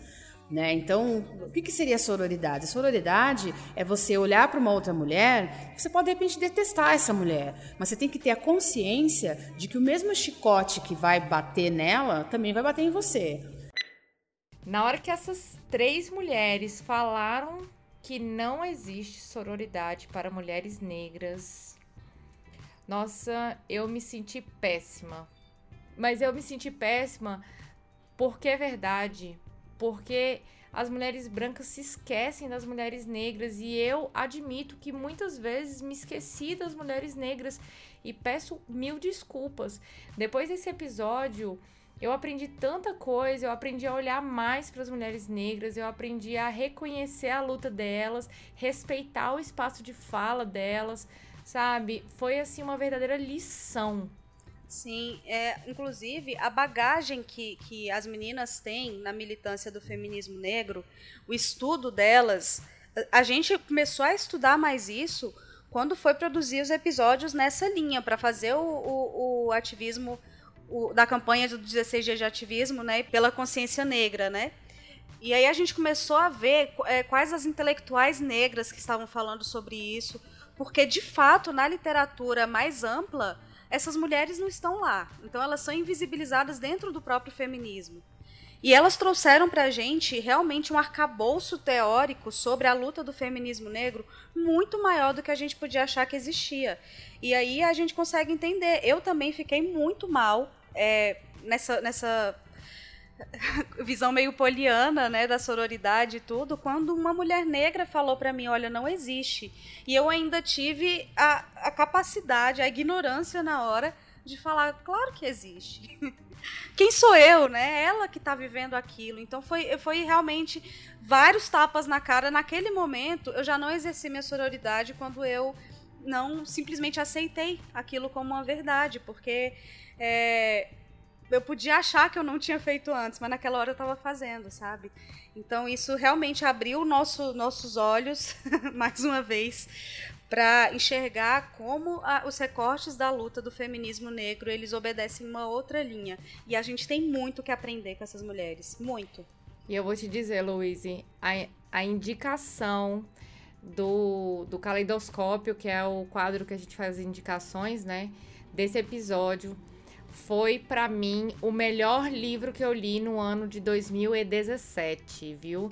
Foi o livro da Djamila Ribeiro, que é Lugar de Fala. É um livro que é é uma revisão de literatura sobre feminismo negro e sobre lugar de fala e sobre respeito.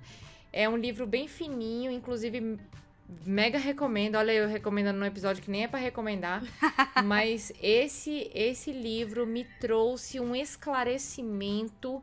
Foi um livro indicado pela Joyce que olha, eu agradeço todos os dias por ter lido esse livro, inclusive mega recomendo. Jamila, virei sua fã depois desse episódio.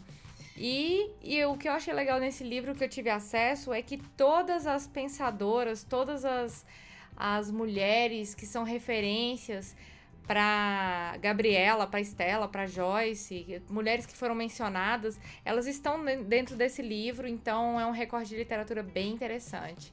Eu acho que foi esclarecedor, foi um sacode, foi, mas a gente precisa disso. A gente precisa sair da nossa caixinha, da nossa bolha e vamos lá, porque é assim que a gente traz mais espaço de fala para as mulheres, é assim que o Olhares cresce, é assim que nós, e aí eu digo por mim e pela Luíse, crescemos como produtoras desse, desse podcast. Obrigada, meninas, por esse sacode. Sim, eu tô na esperança ainda de conseguir ir em algum evento aqui em São Paulo para ouvir a Djamila falar para dizer amém. é, e aí a gente seguiu no episódio. Nossa, esse episódio também foi incrível! O episódio 18 de violência doméstica. Que, nossa senhora, o coração chega palpita aqui também de lembrar que a gente falou com a Ela Vieco e com a Lívia Jimenez lá na, na UNB, que foi outro também que a gente montou um estúdio improvisado para conseguir gravar com elas. E, meu Deus, que mulheres! Não, eu confesso que é, quando eu fui gravar com a professora Ela Vieco, eu fiquei com taquicardia, porque eu sou muito fã dessa mulher. A Lívia, a Lívia é fantástica, eu já conhecia ela, conhecia o trabalho dela, já tinha tido contato com ela no curso de Direito de Gênero que eu fiz na UNB. Mas a professora, ela era tipo aquele. Sabe aquele aquela mulher que você exalta. Então, eu, quando nós tivemos a oportunidade de falar com a professora ela, que, a, que foi a ideia da Lívia, ela, não, a professora ela é super acessível, e de fato a professora ela é super acessível. Ela acolheu a gente super bem. Eu tava super nervosa nesse episódio. É, sabe aquele aquele episódio que a gente grava com a nossa ídola, foi mais ou menos isso. E foi incrível que ela é assim, né, o crânio e ela tava nervosa de participar do Olhares. Então a gente ficou assim, meu Deus, mas a senhora é a senhora. A senhora não tem por que ficar nervosa, a gente que tá. Mas foi muito legal. A professora Ela Vieco e a professora Lívia fizeram uma apresentação fantástica sobre a Lei Maria da Penha colocada em prática. Elas apresentaram um projeto que elas têm aqui em Brasília, que é também vinculado à UNB, e a gente falou um pouquinho sobre as nuances da, da, da Lei Maria da Penha, da representatividade é, dessa lei, da necessidade de colocar as mulheres como sujeitos de direitos, algumas soluções para fazer que a Lei Maria da Penha tenha uma aplicabilidade melhor. E esse episódio, nossa, esse episódio teve um, um, uma resposta fantástica pra gente, porque ele ficou bem no meio dos 16 dias de ativismo pelo fim da violência contra a mulher. Então, ele é o assunto principal dessa pauta dos 16 dias de ativismo.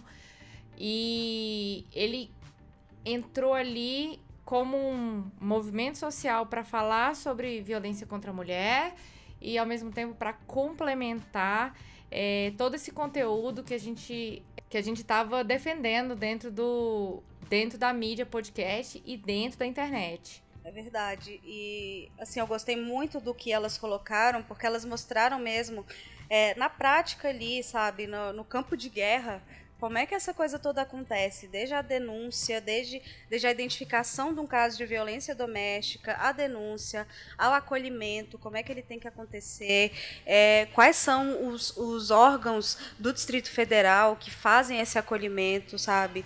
E isso foi muito, muito, muito importante também para a gente destacar, porque exatamente como a Aline está falando, a gente já estava discutindo esses pontos do, dos 16 dias de ativismo pelo fim da violência contra as mulheres e meninas, e elas falaram muito claramente sobre como identificá-las e como proteger as mulheres disso, que era exatamente o que a gente queria trazer.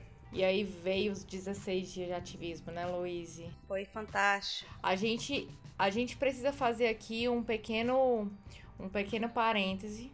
É, nós precisamos falar sobre a campanha dos 16 dias de ativismo, que nós fizemos uma ação dentro dessa campanha, que é uma campanha internacional que visa erradicar a violência cometida contra mulheres e meninas.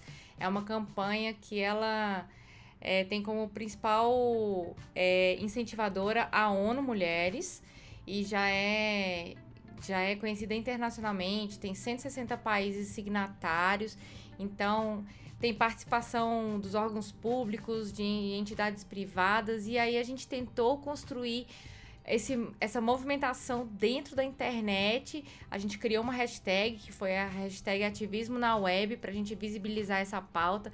E teve uma receptividade tão boa, né, Luiz? Sim, muitos podcasts participaram. É, gente, nesse episódio especial, a gente fez um, um, um mega caleidoscópio, né?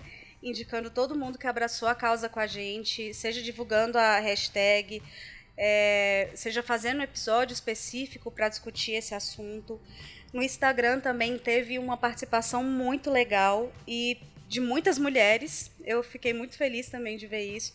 Muita gente fez uma arte especial para poder divulgar a campanha, outras pessoas divulgaram nossas artes, então a gente viu um retorno muito grande das pessoas colocando isso na rede, sabe? Foi muito, foi muito recompensador, sabe? Foi muito gratificante. Pois é, e aí a gente fez o episódio do o episódio 19 para reconhecer essa participação da mídia, é, da internet, dos podcasters e das podcasters para é, para visibilizar a pauta da violência contra mulheres e meninas.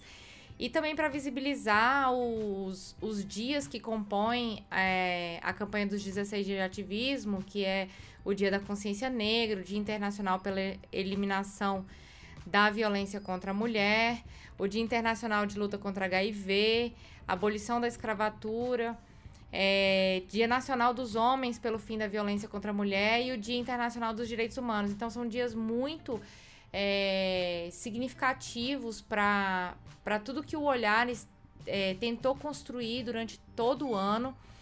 É, porque nós falamos sobre violência contra a mulher, nós falamos sobre direitos humanos, nós falamos sobre a importância dos movimentos sociais na busca desses direitos e nós terminamos os 16 de ativismo com o episódio número 20, que foi o episódio que nós discutimos masculinidades. Esse episódio também teve um retorno muito grande, né? Eu acho que também foi um do o terceiro no, no ranking de, de maior número de downloads, né? Que, que nada, teve. ele é o número um dos nossos downloads, você acredita? Menina! Incrível, hein? E essa mesa estava fantástica para variar, porque aqui a gente chegou à idade adulta do Olhares. e aí a gente teve o Wellington Cacheta, o Adriano Beiras e o nosso editor estava de host nesse dia, o Marcondes Saraiva, e a Aline lá só arrematando. Eu tava arroz de festa nessa, nessa, nesse episódio aí. Pois é, porque esses caras também falaram muitas coisas incríveis, né? Foi fantástico gravar com eles. Eu, é, nesse episódio a gente tentou pontuar a necessidade da gente falar com os homens, discutir sobre essas masculinidades, essas construções sociais em cima dos homens e o tanto que isso reforça o machismo e o tanto que reforça também é, a violência, não só contra as mulheres, mas também contra os homens. A gente começou falando disso lá em ideologia de gênero. Lembra, Luiz, que a gente falou sobre essas caixinhas que colocam a gente, e a gente eu falo homens e mulheres, viu? E o tanto que isso é prejudicial para nossa autoestima quando a gente não se encaixa nessas caixinhas. Exato. E foi muito incrível a gente ter trazido essa pauta, também porque, assim, existe toda uma, uma discussão dentro do movimento feminista do quanto os homens devem, podem participar dessa discussão. E a gente quis muito trazer um pouco isso, sabe? Aquela pergunta se existe homem feminista. A gente queria trazer porque os homens eles são agentes fundamentais nesse processo de luta que a gente, que, que nós mulheres estamos é, é, produzindo, né, no decorrer da nossa vida, porque eles são agentes da, da violência que a gente quer é, desconstruir e eles precisam passar por esse processo também de reconhecimento, de empoderamento, de entendimento de que é, esse papel de gênero imposto desde sempre aos homens também não é natural. E os caras tinham uma bagagem também gigante e falaram muita coisa, deram uma aula pra gente para falar sobre paternidade, de como apoiar as mulheres nas lutas feministas, de como a gente tem que, que discutir sobre essa tal crise da masculinidade que muitos homens falam, né, quando eles já não que, que não sabem mais que lugar ocupam na sociedade. E isso é bom, isso é ótimo, porque dizer, quer dizer que as coisas estão mudando. E ter esses caras na mesa foi muito legal. Inclusive, como eu falei, né, muitos movimentos questionam esse lugar de fala dos homens dentro das discussões. A gente teve alguns feedbacks nesse sentido e, e eu fiquei muito satisfeita. Eu achei que esse episódio ele foi uma porta de entrada para vários ouvintes homens. Sim, porque eles precisam escutar isso que a gente fala. É claro que é muito importante a gente falar para as mulheres que elas entendam e que que se empoderem e se apropriem dessa luta também, mas os homens precisam muito escutar o que a gente está falando. Então, é, com certeza foi uma porta de entrada e é um reconhecimento de que eles têm um papel importante nesse processo também. Porque a gente aqui no Olhares, a gente coloca no nosso conteúdo o que a gente acredita. E a gente acredita que os homens fazem parte, sim, desse processo. Sabe? É, o lugar de fala é deles, não sobre tudo. Mas eles têm um lugar de escuta fundamental. E se a gente não criar um ambiente receptivo para que esse local de escuta aconteça, a gente não vai conseguir chegar tão longe quanto a gente pretende. Então, é, eu tenho um orgulhinho, sim, desse episódio, sabe? Eu acho que ele foi um, um, um check, assim, nas nossas missões com olhares de ter aberto essa porta. E nesse episódio, o Adriano ratificou uma coisa que eu defendo desde sempre: a necessidade de se falar de gênero e masculinidades no, no ambiente acadêmico. A gente vai colocar aqui a fala dele, que é muito pertinente, e a gente volta. É, a gente precisa acessar mais as camadas é, fora da academia para pensar isso, né? para pensar essas questões que, que isso é um pouco mais complexo. Né? Eu me incomoda muitíssimo o fato de que a gente está falando de gênero hoje na sociedade e as pessoas escutam mais os políticos falando disso do que os acadêmicos falando disso. Alguém que estuda, que faz um É um doutorado. absurdo, é, e isso é uma fato, coisa para a é. gente pensar, por que, que isso está acontecendo, por que, que essas pessoas acabam tendo mais voz quanto alguém que estuda isso efetivamente e rapidamente é desqualificado nesse lugar. É, por que, que eu estou falando disso? Porque hum, isso tem muito a ver com esse posicionamento desses privilégios de masculinidade e da dificuldade de a gente repensar esse- essa maneira que a sociedade está sendo feita. Pois é, na hora que o Adriano falou isso, eu quase levantei e aplaudi de pé, porque eu falei, rapaz, você tem toda a razão. Pois é, e foi legal saber, né, que tem homens estudando esse aspecto. Porque é outra coisa também que a gente não vê. Porque isso é, agrega a nossa luta, né? Então eu, acho, eu vejo isso muito silenciado também. Pois é, e a importância dos homens pesquisarem sobre homens e, e, e a importância também deles não roubarem essa, essa, esse protagonismo das mulheres na academia. É, as pesquisas do Adriano e do Wellington, eu estava observando lá, é, são voltadas para pesquisar masculinidades, então eles estão falando sobre homens, sobre con- é, construções sociais de homens. Então eles não estão falando como as mulheres se sentem, nem nada. Então é, é importante também fazer esse recorte, sabe? A gente só tem a ganhar. Exatamente. E aí, em 2018, a gente já começou também com outro episódio que pediu lencinhos, que foi o 21, o Quilombolas e sua luta pela terra. E, meu Deus do céu, que mulheres incríveis. A gente só cruzou com mulher incrível nessa jornada do Olhares. É, mas esse recorte das mulheres quilombolas, a gente teve um retorno muito interessante é, de- do- dos nossos ouvintes, porque em um momento questionaram a gente ter falado de uma forma muito geral do feminismo negro e depois chegaram nesse recorte das mulheres quilombolas e, poxa, o que elas têm de, de sabedoria e empoderamento para oferecer na luta feminista e na pauta do feminismo negro não está escrito. E eu acho que não está escrito literalmente, porque é uma cultura que está morrendo. A gente tem um Estado que não defende os espaços dessas mulheres, que não dão lugar de fala dessas mulheres, que não dão a terra, não dão lugar no mundo, literalmente, para essas mulheres. E isso é muito triste. É, o reconhecimento da cultura delas como parte da, do reconhecimento delas como mulheres, né? Como um processo de identidade. Isso é muito importante. É, eu. Depois que eu gravei esse episódio. Não, primeiro, quando eu fui gravar esse episódio, eu pensei assim: eu não sei nada sobre as mulheres quilombolas. E ah, me deu um terror e pânico, assim. Porque uma coisa é pesquisar sobre violência contra a mulher, que é um, um assunto que eu tô muito confortável para falar, para pesquisar, porque é um, é um assunto que eu venho estudando desde 2013. Mas, e aí também isso é o saculejo, né, que a gente fala. Porque o tanto que nós invisibilizamos as pautas. Quando eu caí na real que eu nunca procurei saber sobre as mulheres quilombolas até então, nunca tinha parado para pesquisar a pauta, para visibilizar essa pauta. É, Foi outra hora que eu me senti muito mal e eu falei: "Nossa, olha aí, ó, o olhares me fazendo ser uma pessoa melhor". Porque quando eu parei para pesquisar sobre as mulheres quilombolas, eu é igual você falou lá no episódio de identidade trans, eu me sentei no cantinho e falei: "Oh, meu Deus. Ô deusa, Reconheço que a minha ignorância me dê forças, me dê é, humildade pra participar desse episódio, me dê, né?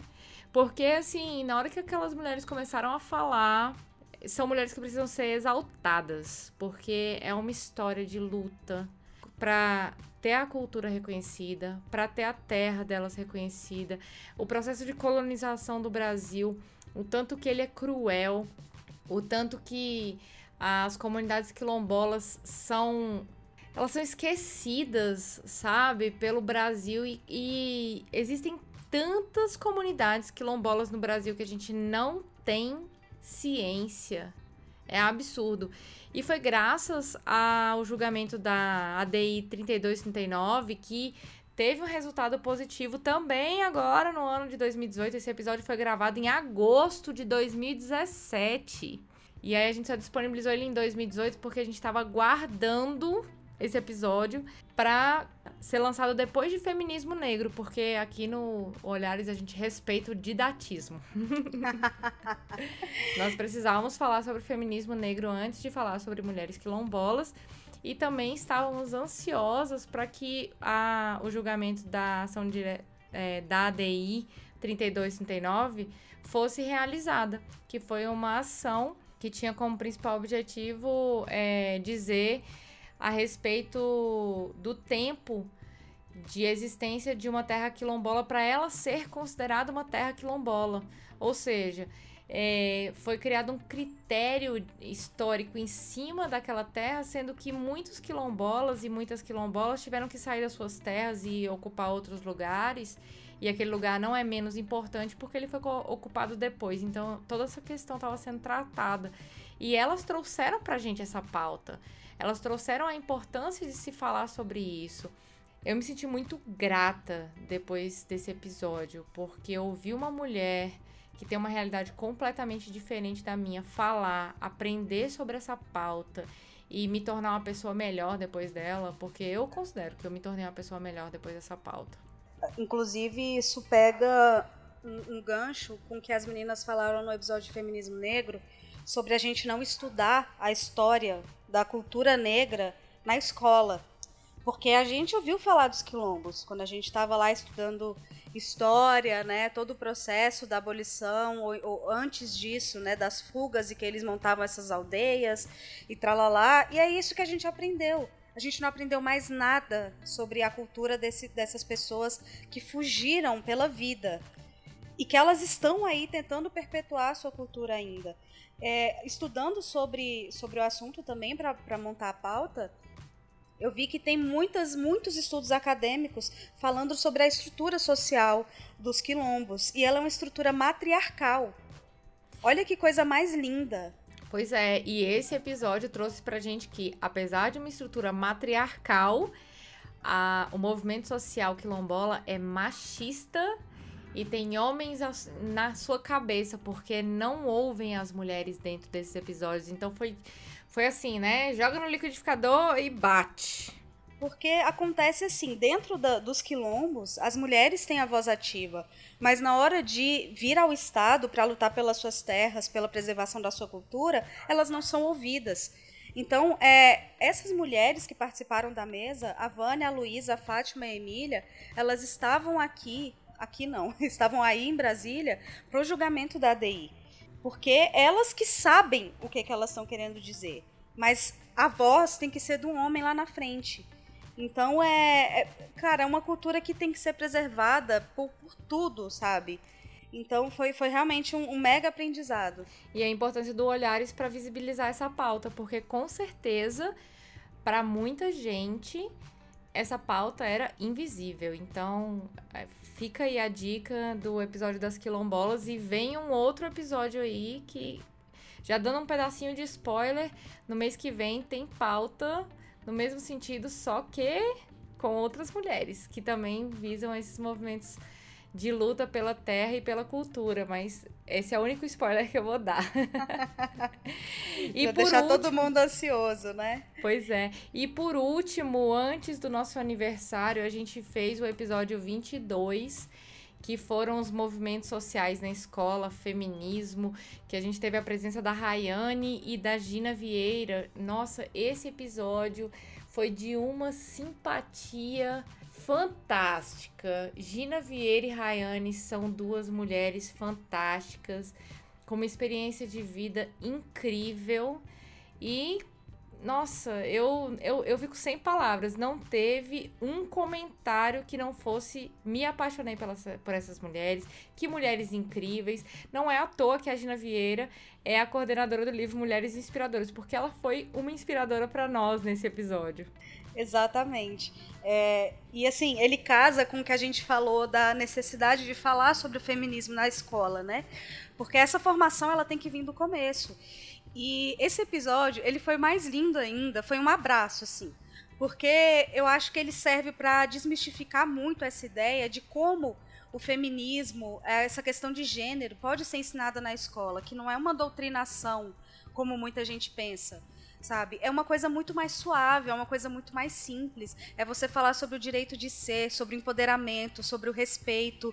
E o trabalho que elas desenvolvem, esse entendimento que elas têm do, do processo educacional e como você pode incluir isso de uma maneira muito suave, muito simples e muito eficiente, eficaz na educação dessas crianças, é maravilhoso. É, e a Gina trouxe pra gente dados alarmantes sobre a questão das meninas, né?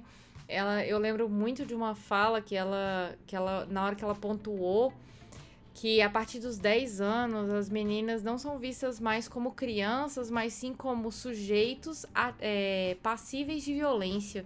Eu, na hora que ela falou isso, me deu uma dor no coração, porque a gente sabe, e isso também foi discutido no Olhares, que as maiores vítimas de violências sexuais são meninas. Meninas menores de 14 anos. Então, na hora que ela falou isso, me deu assim um pesar, sabe?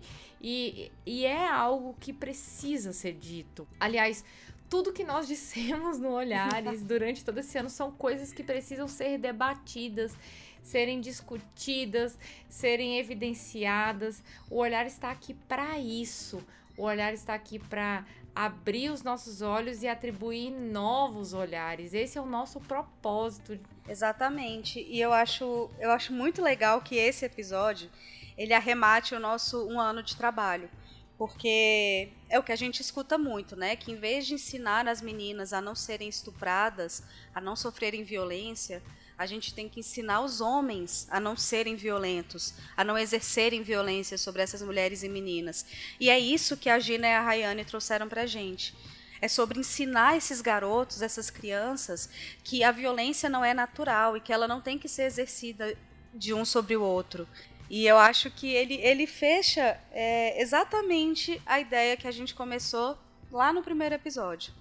E é muito gratificante que essas duas mulheres tenham dado voz a isso, tenham mostrado como isso é possível. Luiz, e a gente não pode terminar esse episódio sem falar que nesse ano nós tivemos um acolhimento tão grande da podosfera e dos ouvintes e das ouvintes, ao ponto da nossa equipe aumentar. É verdade, né? A gente começou só nós três ali pensando como fazer as coisas acontecerem e se desdobrando para cumprir os prazos, para alimentar as redes e foram aparecendo pessoas maravilhosas. É, querendo, podendo, não podendo, mas querendo e fazendo parte dessa nossa família. Isso foi muito lindo. E uma coisa que nós precisamos colocar aqui é que, graças a essas pessoas, que hoje nós produzimos o Cadê as Feministas, que foi um pedido dos nossos ouvintes e das nossas ouvintes, que nós discutíssemos a respeito da mídia. Inclusive, os primeiros episódios do Olhares, a gente até falava um pouquinho sobre a mídia, né, Luiz? Só que no final a gente acabou é, querendo fazer episódios mais atemporais para que eles pudessem ser ouvidos a qualquer tempo. E, e hoje nós fazemos um episódio atemporal e um datado, né? Pois é, e a, a gente já né, percebeu o quanto isso tomava do, do episódio com essas pautas principais, o quanto a gente tinha podia se dedicar mais às pautas principais. E mas nosso nosso projeto de fazer esse episódio de comentar notícias, essa coisa separada era assim a longo prazo. A gente não achava que já em 2018 a gente conseguiria estar fazendo isso. Então, muito obrigada aos nossos queridos Lígia, Fabris e Nayara. Vocês são incríveis. E por isso, porque esse é, esse podcast não é feito só por Aline, Louise e Marcondes, nós chamamos essas pessoas para falar é, o que que elas é, têm para compartilhar com a gente, experiências. Diz aí, pessoal, o que que vocês têm é, para compartilhar com a gente a respeito do primeiro ano do Olhares? Olá, aqui é Fabris Martins. Sou designer e há pouco mais de um ano fiquei sabendo do projeto do Olhares. O nome ainda nem havia sido escolhido, mas o embrião estava formado. Tive o privilégio de ouvir o programa piloto e vejo como o podcast evoluiu. Vários assuntos que até então não eram discutidos se tornaram pautas do programa. Hoje tenho a responsabilidade de fazer parte da equipe e contribuir com minhas artes para o crescimento do projeto. É difícil escolher um programa ou uma história que se destaque. Acho que o conjunto da obra faz o processo importante e por isso sou grato por fazer parte desta equipe. Vida longa e próspera ao olhar esse podcast. Olá, meu nome é Lígia Lila e faço parte da equipe do Olhares. Faço clipping de notícias e também tenho uma coluna no site onde falo sobre livros sobre a perspectiva feminista. Eu tenho muito orgulho desse projeto que foi criado pela minha amiga Aline Hack pelo Marcondes e pela Luísa Arruda. E os episódios que eu mais gosto são o de visibilidade lésbica e bissexual e o de masculinidades. E aproveito para recomendar para você que está ouvindo agora o episódio do Cadeias Feministas de fevereiro, que está muito bom. Parabéns ao Olhares e que possamos comemorar muitos aniversários desse projeto tão bonito. Oi, eu sou Nayara Machado, sou jornalista, uma das produtoras do Cadê as Feministas e coordenadora do Facebook do Olhares Podcast. Conheci o Olhares no final de 2017 e já me encantei. Tenho pelo menos cinco episódios preferidos. O número 21, sobre a luta das mulheres quilombolas, me emocionou muito. Também achei genial o número 20 sobre masculinidades, por mostrar uma outra face da opressão machista. E fiquei encantada com o episódio 22 sobre feminismo e educação. Mas no meu top 5 está o episódio número 14, que fala sobre movimentos sociais para além do feminismo, que foi o primeiro que escutei e logo de cara foi um tapa perceber que o esquerdo machismo é algo mais comum do que eu imaginava. Saber que ele contamina os movimentos sociais faz pensar o quanto ainda é preciso percorrer para que nós, mulheres, conquistemos representatividade de fato nas mais diversas esferas de poder. Por fim, também gosto muito do episódio de retrospectiva de 2017, lançado em janeiro, em parte por eu ter participado da produção da pauta, porque foi uma experiência pessoal bem bacana, mas principalmente porque coletamos tantas notícias sobre assédio, abusos, violências e preconceitos que ficou bem clara a importância de ser essa feminista chata que não deixa passar uma piadinha machista. Parabéns pelo aniversário, equipe do Olhares Podcast. Que este seja o primeiro de muitos anos de lutas e conquistas. Obrigada, Aline, Luiz, Marcondes, Lila e Fabris, por este projeto lindo. E fora Temer. Olá, pessoas. Aqui é o Marcondes Saraiva, eu sou o editor do Olhares Podcast. A minha história com Olhares é desde o início. Eu sou também cofundador, junto com a Aline e junto com a Luíse. E o que eu posso dizer do Olhares é que ele tem mudado a minha vida, porque fazer parte da equipe que trata de um podcast com viés feminista, sendo homem, é um constante aprendizado. É aprender que o machismo está presente na nossa vida mesmo que a gente não queira. E identificar esses machismos naturalizados às vezes é muito difícil. É difícil perceber o que, que o que você faz está errado e você não nota. Que o que você faz prejudica alguém e você não nota. Que o que você faz machuca alguém e você não nota. Então, Olhares tem trazido muito esse aprendizado para mim. Nesse um ano de Olhares, eu tenho percebido que eu tenho me tornado um homem melhor. Melhor e que consegue identificar esses machismos naturalizados e que também consegue passar para frente essa informação para que outras pessoas, outros homens principalmente, notem esse machismo e deixem de praticá-lo. Um episódio que por isso mesmo me chama muito atenção é um que coincidentemente eu participei como host é o episódio número 20 de masculinidades. Quando a gente fala de permissões, o que é permitido a um homem fazer e ainda assim é, ser identificado como homem, como masculino, como másculo, enfim, todas aquelas questões que a gente acha que são relevantes, mas que na verdade é tudo uma construção da sociedade, é uma construção de que homem tem que fazer isso, homem não pode fazer isso, homem não chora, homem não é sentimental, homem, enfim, e perceber isso nesse episódio para mim foi muito relevante, muito importante e trouxe muito, muito aprendizado. Então é isso, galera. Eu só tenho a agradecer principalmente a Aline, que é a idealizadora desse projeto tão bonito que tem mudado a vida de tanta gente. E também a nossa equipe maravilhosa, Lígia Lila, Fábio Martins, Luiz Arruda e Naira Machado. A gente tem ralado bastante para fazer um, uma coisa, um projeto muito bonito para vocês e que seja realmente importante e mude vidas. Feliz um ano, Olhares, que seja o primeiro de muitos. Então é isso, galera. A gente tá muito feliz aqui de estar tá comemorando o primeiro ano do Olhares com vocês. Estamos muito felizes de ter produzido esse conteúdo. Aprendemos muito. É, eu tô muito satisfeita com o resultado do Olhares e que o primeiro ano seja o primeiro de muitos. É, eu tô muito emocionada da gente ter feito essa jornada ao contrário com vocês aqui, né, de rever todo, todo o processo que a gente passou. É, não foi fácil, foram muitos perrengues. Eu me mudando para São Paulo nesse meio tempo, eu tive muito medo de não conseguir continuar participando de alguma forma do Olhares e tá dando certo, sabe? E a gente ainda tem muita coisa para melhorar. É, mas de qualquer modo foi, foi um ano muito incrível, muito recompensador, de muito aprendizado. Tem muitas lições aqui para colocar em prática nesse ano que segue. E a gente está muito feliz de vocês estarem conosco. E a gente está muito feliz de ter aberto os seus olhares e tá, ter essa possibilidade de fazer isso com mais pessoas. Muito obrigada, viu, gente? Muito obrigada mesmo e a gente espera atender às expectativas de vocês ouvintes, tanto com a produção do Cadê as Feministas, como com os episódios tradicionais e trazer cada vez mais convidadas incríveis para falar aqui. E é isso, gente. Um grande beijo e Olhares Podcast. Só de ouvir, dá pra ver que é diferente. Tchau. Beijo.